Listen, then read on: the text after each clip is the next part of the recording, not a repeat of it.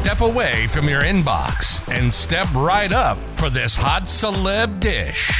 It's your daily lunch break with fresh intelligence.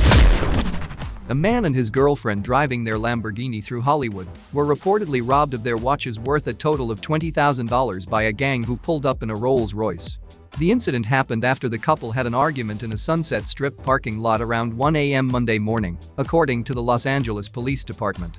Upon returning to their Lamborghini, the pair were reportedly approached by a group of six individuals who robbed the couple of their watches, a Michael Kors watch worth $1,000 and a Rolex timepiece worth a whopping $19,000. Making the incident even more shocking is the fact that the male victim ended up being arrested by the LAPD for refusing to cooperate with their questions. A video of the incident that surfaced shows the male victim being placed in the back of a police car as his girlfriend begs him to calm down. Can't get enough? Can't get enough? We'll see you back here tomorrow with more fresh intelligence from Radar Online. Bye bye. Bye bye.